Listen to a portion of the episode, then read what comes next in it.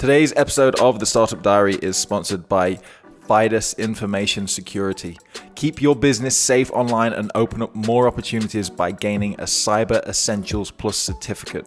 Not only does this give you a much better idea about how to prevent cyber criminals from gaining access to your data, but it also allows you to work with most public sector organizations.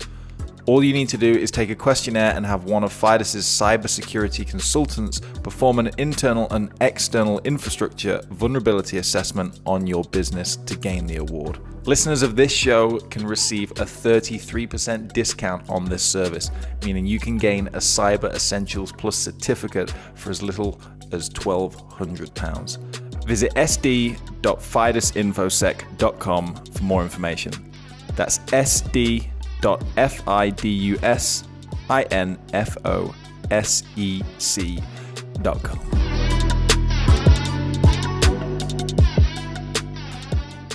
Hey guys, thanks for tuning in to this episode of the Startup Diary podcast. In this episode, we talk about trade shows and how we managed to get £10,000 worth of trade shows for free this year, and how you can think about adding value to a deal so it's not necessarily always cash out the bank. Enjoy.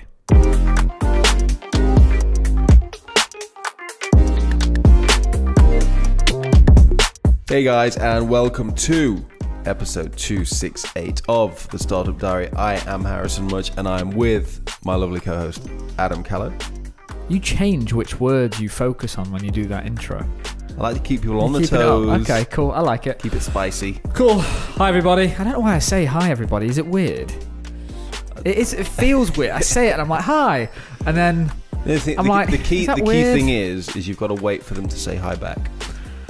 Because otherwise, that is weird. I thought we were going to do that thing where we just wait a long pause then, and, as if like we were waiting on the show. Harry, what we talk about today? Today, bit of an interesting one. Um, we've kind of talked about trade shows before, Mm-hmm. uh, but this year or this Q1, it seems uh, we've got a few trade shows lined up. Mm-hmm. Um, Going into Q2, actually. We've got some more booked in. yeah, that's what I mean. This Yep. year seems very trade show orientated, um, but we've not paid. We paid for one. we've paid for one. Okay, Paid for one. Okay, we've paid for one, but in general, we've we've either had them at a discounted rate or free. Yep. So Even when we've paid for, we got a today, discount. that's what I'm saying. So I think today would be a good opportunity to basically kind of explain how we've Yep. got things for free because trade shows in our industry anyway are not cheap. In general, they're not cheap for people because you're paying for Should we cover floor what- space and Should we, should like we cover off people what trade shows are? Or is it obvious what trade shows are? I want to. You know what? Let's take it back. Cool. Um, For someone that's new to what's the biggest trade? Let's give it. What's the biggest trade show you know about? It depends. There's industry trade shows, so whatever industry you're in, there's usually a trade show of some kind. Um, the fitness industry always has Body Power, which is normally the uh, the NEC, which is massive, Yep. And people pay from thirty quid to get in Okay. over a. I think it's I think it's a three day event, but only if you pay for a VIP ticket do you get the Friday. So otherwise, Oh, it's wow. like a Saturday or a Sunday. Okay. So it's yeah, So what we're really talking about big is old thing. Regardless of what industry you're working in. So let's just say you sell dog toys. Don't know why. Yep. Thinking about the dog. Um, you sell dog toys. There will be a trade show all focused around manufacturing dog toys, selling into retail shop. There'll be a dog toy trade show somewhere or something close to your industry. So this is where lots of uh, sellers uh, or manufacturers uh, sort of all get together under one roof, uh, and you're either sort of trying to use it as an opportunity to get your wares into retailers. So you can have a B2B trade show, which is, and we have them in our industry as well, which is where you as the dog toy seller uh, would have a stand and then retailers would be invited to walk around, see what toys are around, uh, and then they'd walk around and go, "That's a cool looking dog toy." Talk to me about it, and then they'd hopefully place an order. Uh, or you can do B2C trade shows, which is where you, as the dog toy seller, would have a stand, and then people that own dogs and dog enthusiasts would walk around the trade show and go, "Oh, uh, that'd be great for Arlo uh, or Frank," which, by the way, the two dogs that me and Harry own, just in case of random curiosity. Um, so then you have a trade show where you're selling B2C to raise awareness. Overall, and just to give my personal views on trade shows, is we haven't really done many in the last five years because I really, really struggle with how much they cost. Uh, as a digital company, we know exactly how much it costs to get us in front of uh, our target audience using stuff like Facebook ads Mm. and PPC and, and digital channels.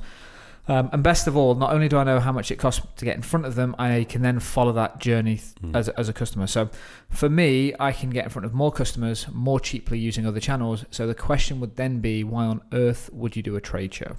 Um, and I'm starting to see the benefits of actually doing trade shows as a company. And there's a risk that we sort of fall into like the corporate thing that I used to hate. I used to sort of laugh at like, oh my god, have you seen the size of that stand and how many people are on it? Yeah. Uh, they they have spent 25 grand getting that thing up, and they'll probably speak to 16 people over three days. Does someone in marketing not understand why they're spending their budget? However, there are some extra benefits to trade shows. What I'm experiencing now is twofold. One, we're a digital company, and the bigger our community gets, the more spots that we have for uh, our community to get together and meet us. That strengthens the relationship with our existing community. So you sort of take them offline, shake some hands. Uh, but you could say, well, you don't need to do that at a trade show. You don't need to pay five grand for a stand. You could go and do that anywhere and just hold an event. Completely get that. One thing we're actually seeing as well is when we go and do brand deals, there's this thing that like once in our industry, and it's probably in most industries, that once you're at trade shows, uh, you're no longer just like a kid in a bedroom with a website, uh, and they can see a team, and they can see most importantly a presence. And it's like actually, oh yes, you're the guy that was at that uh, trade show. Uh, so all of a sudden, you get a little bit more brand recognition from potential people you actually want to do business with. So the tradespeople in our uh, industry that we focus on walk through the hall, uh, but there's other brands that we want to do deals with in the same room. So it can actually act as like a uh, double benefit in terms of we can get some more trades to join the community, but then because I've got 20, 30, 40 target brands under one roof, I can then use my time really effectively if I then went and booked meetings with those brands 10 minutes here, 20 minutes there, 30 minutes there. So as the team run the stand, I can then go do the networking and the Mm. selling. And that's one way that I see the benefit from trade shows right now. So you've already said they're very expensive. Yep. So and and but they and, and I totally get you. that There's this weird, um, unmeasurable benefit to having a presence at a show because it's like, oh, you wow, you are you you're a real company because every company's online nowadays. Yep. But if if you've got a physical presence, it's like um, it's like when a clothing brand has a store. Yep. It just seems a little bit more real, even though that doesn't necessarily m- mean anything. No, Um, 100%. um, but obviously they're very expensive. Like, so how have you managed, or how have we managed to get the price down Yep. at all? Like, how do you how do you say how do you push someone down on the price? Because surely the venue's like, no, no, trust me, this is the event that you want to come to. It costs twenty five grand. Uh, I would love to take credit for this, um, but we had a a great chat. I probably mentioned him a couple of times in recent shows, actually. Uh, Richard Chappell. Um, so when we had a chat with him, uh, he was talking to us about Gymshark, the clothing brand, Mm. Um, and those guys actually have no physical retail space, all online Mhm. uh, growing well, growing fast. Uh, and they're sort of one of the only real clothing brands that sort of built like a really strong community of like influencers around the brand, and that's how they've grown. Um, in my world, I, you might know other brands that have done it as well, but I think they're the guys that stand out for me in terms of they've really hammered I think they, social influencers and built community around the product. yeah, I think they were they were one of the first that obviously got on that wave of Yeah. Oh, understand, 100%. Understanding trying the social media platform and and just smashed it out the park. Yep. I think it was a perfect storm of timing and things like that. So, so Rich was telling us a story, and it was um, back in the day. Gymshark attended. Um, what's the name of the trade show? Uh, body power. Body Power, thank you. Uh, so they attended Body Power over at the NEC, uh, and it was their way because they're a digital company to get an online, pre- uh, to get a physical presence and show people so they could touch and feel the product. And then over time, Gymshark has sort of got this massive following that all of a sudden their their stand at the show uh, needed to double in size, but the stands stayed the same size, but the queuing area Mm. that they needed just for their brand uh, was the same size as the stand that they had to buy. so I, I actually remember seeing it. It was ridiculous. So they had a big, imagine just a large square uh, footprint of where the stand is. The queue went round the stand and then there was a gap because it was a walkway, and there was literally. It, it was weird because it was kind of a hole in the wall where this this room was. Imagine taking one of the four walls away from a, a from a large room, Yep. and it was just a massive snake of people. Oh, really? and like I walked past it, and 'cause I saw the queue first, and I was like, "What's that queue for?" And then you look over, it's like, "Oh wow. no!" They must. It must have been like a two-hour queue at least So, so then you to buy a t-shirt. someone uh, that's the thing. To buy t- but to meet the influencers. As i understand they had the influencers on the stands it was that extra little bit of relationship that you could tap into. Um, so we had just a, a general conversation with richard and he was like uh, well when he started to do some work with those guys he, he asked ben ben francis the guy that sort of founded gymshark. He was like well cool. How much does body power pay you to be there? And ben probably looked as dumbfounded as i did when richard said that comment. I was like what and then, so he went on to explain it is, hold on, so these guys spend fortunes on marketing to get people to Mm. body power. As a brand, look at the amount of people that we bring. That's valuable to someone. Why don't you get them to pay you to be here? And I don't know where that ended up, whether they did or they didn't. I all I do know is that Gymshark ended up not going to Body Powers in the future. But that sort of got us thinking: is uh, we know that trade shows in our industry um, they've declined heavily in the last 10 years and they're sort of on the they're trying to do this re-emergence right now. And we've got an amazing community of people. So what we were looking at is actually what do we have? And it's what you guys should be thinking about listen to this is if you want to do a trade show and they're expensive is there anything that you have that that trade show wants um, so what we had is an amazing community of people that was predominantly digital, but wanted to come and meet us, and we'd proven it out with the Christmas party. People flying in Northern Ireland, Scotland, down to Birmingham to meet the team. So we did an event last year where we got a discounted rate um, to uh, go and do Tool Talk Live. You're actually wearing the t-shirt, very fitting. Uh, not the t-shirt, just you know what I'm saying. Uh, uh, and we, for the first time, heavily tracked the amount of people that we pulled through into that event, and it went extremely well. So then we wanted to do Verified, which is our new product we're launching in a couple of weeks. Uh, so we've a couple of trade shows, and it's very hard for us to monetize Verified because it's free. So we're like, we can't go and spend loads of money on trade shows. So the exhibitors always just email you and pound you with like you, you, they're trying to sell you everything under the sun. I'm trying to sell you email lists and everything Yeah. right now. Um, I don't even know how they got my email. it's yeah, it's crazy. you'll buy a list and you'll be on it and you'll be like, pardon? Um, so obviously we get all these, come do this trade show, come do that. And then I just sent a real simple reply. So yeah, not a problem, guys. How much you guys going to pay us to be there? And it obviously got that much like dumbfounded look that I had when Richard first said it.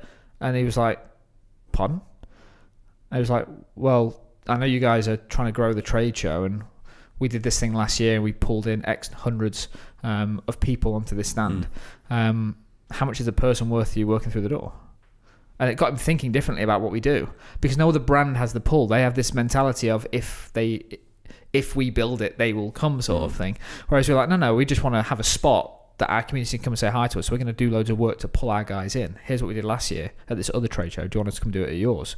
Uh, a long story short, we agreed a KPI of actually, if you get this many people signed up, uh, you can do these two trade shows, and the value of those two trade shows is like ten grand and plus. Um, so, sort of the lesson that we've sort of waffled through, to be honest, from from my side, is if you want to do trade shows, and to be honest, if you want to do any deal, this sort of relates to is a lot of the time, especially as a young company, you don't have the cash to go and do the big boy stuff, uh, but you've probably got something that the other person wants, and it again, you don't always have to give them money. So for us, we needed to get footfall through the door because what they wanted to do is show that the trade show is growing, more people. If I can reduce their marketing spend by giving us a stand that they'll probably have as remnant space anyway, they'll probably have that. They're not going to sell out all the stands. Simple. They never do. So there's a bit of real estate there that they can actually say, cool, give it to those guys. Uh, they're going to do some marketing for us. And as long as you can put a case together that you can do it and deliver, you'll get a deal done.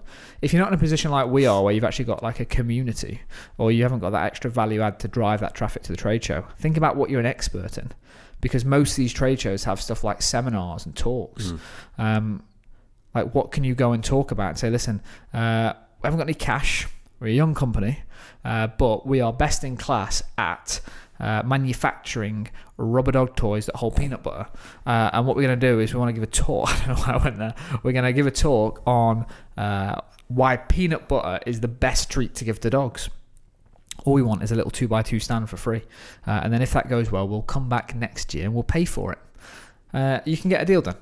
Um, so from our side of it, is regardless of what you're doing right now, whether it's advertising space in a magazine, whether it's trade show stuff, if there's an opportunity to do a deal, don't just always think about cash. Think about what else you can throw in to sort of reduce the burn as a startup. Um, we did it. Thanks to Richard, saving five figures. Uh, yeah, give it a try, guys. Cool. Guys, if you have uh, any follow up questions to that or any other questions in general, you can email questions at startupdiary.club. That's questions at startupdiary.club. Or if you prefer to send in one of those voice questions, all you need to do is download the Anchor app, find Startup Diary, um, and you can send a voice message in there, whether it's a review for the show or a question, ping it in. Uh, and guys, we've stopped asking for reviews, so if you've made it this far into the show, it would mean the world if you could head over to iTunes. If you've got an iOS device, head over to the podcast app, find Startup Diary, hit five stars, and leave us a review. Let us know why you listen to the show, where you listen to the show, and if you're running a startup, don't forget to plug it. We will mention it on this podcast. It helps more people find the show, which keeps me and Harry motivated to keep doing it three times a week. On that note, let's leave it there. Have a great day, people, and we'll see you on the next episode of the Startup Diary podcast.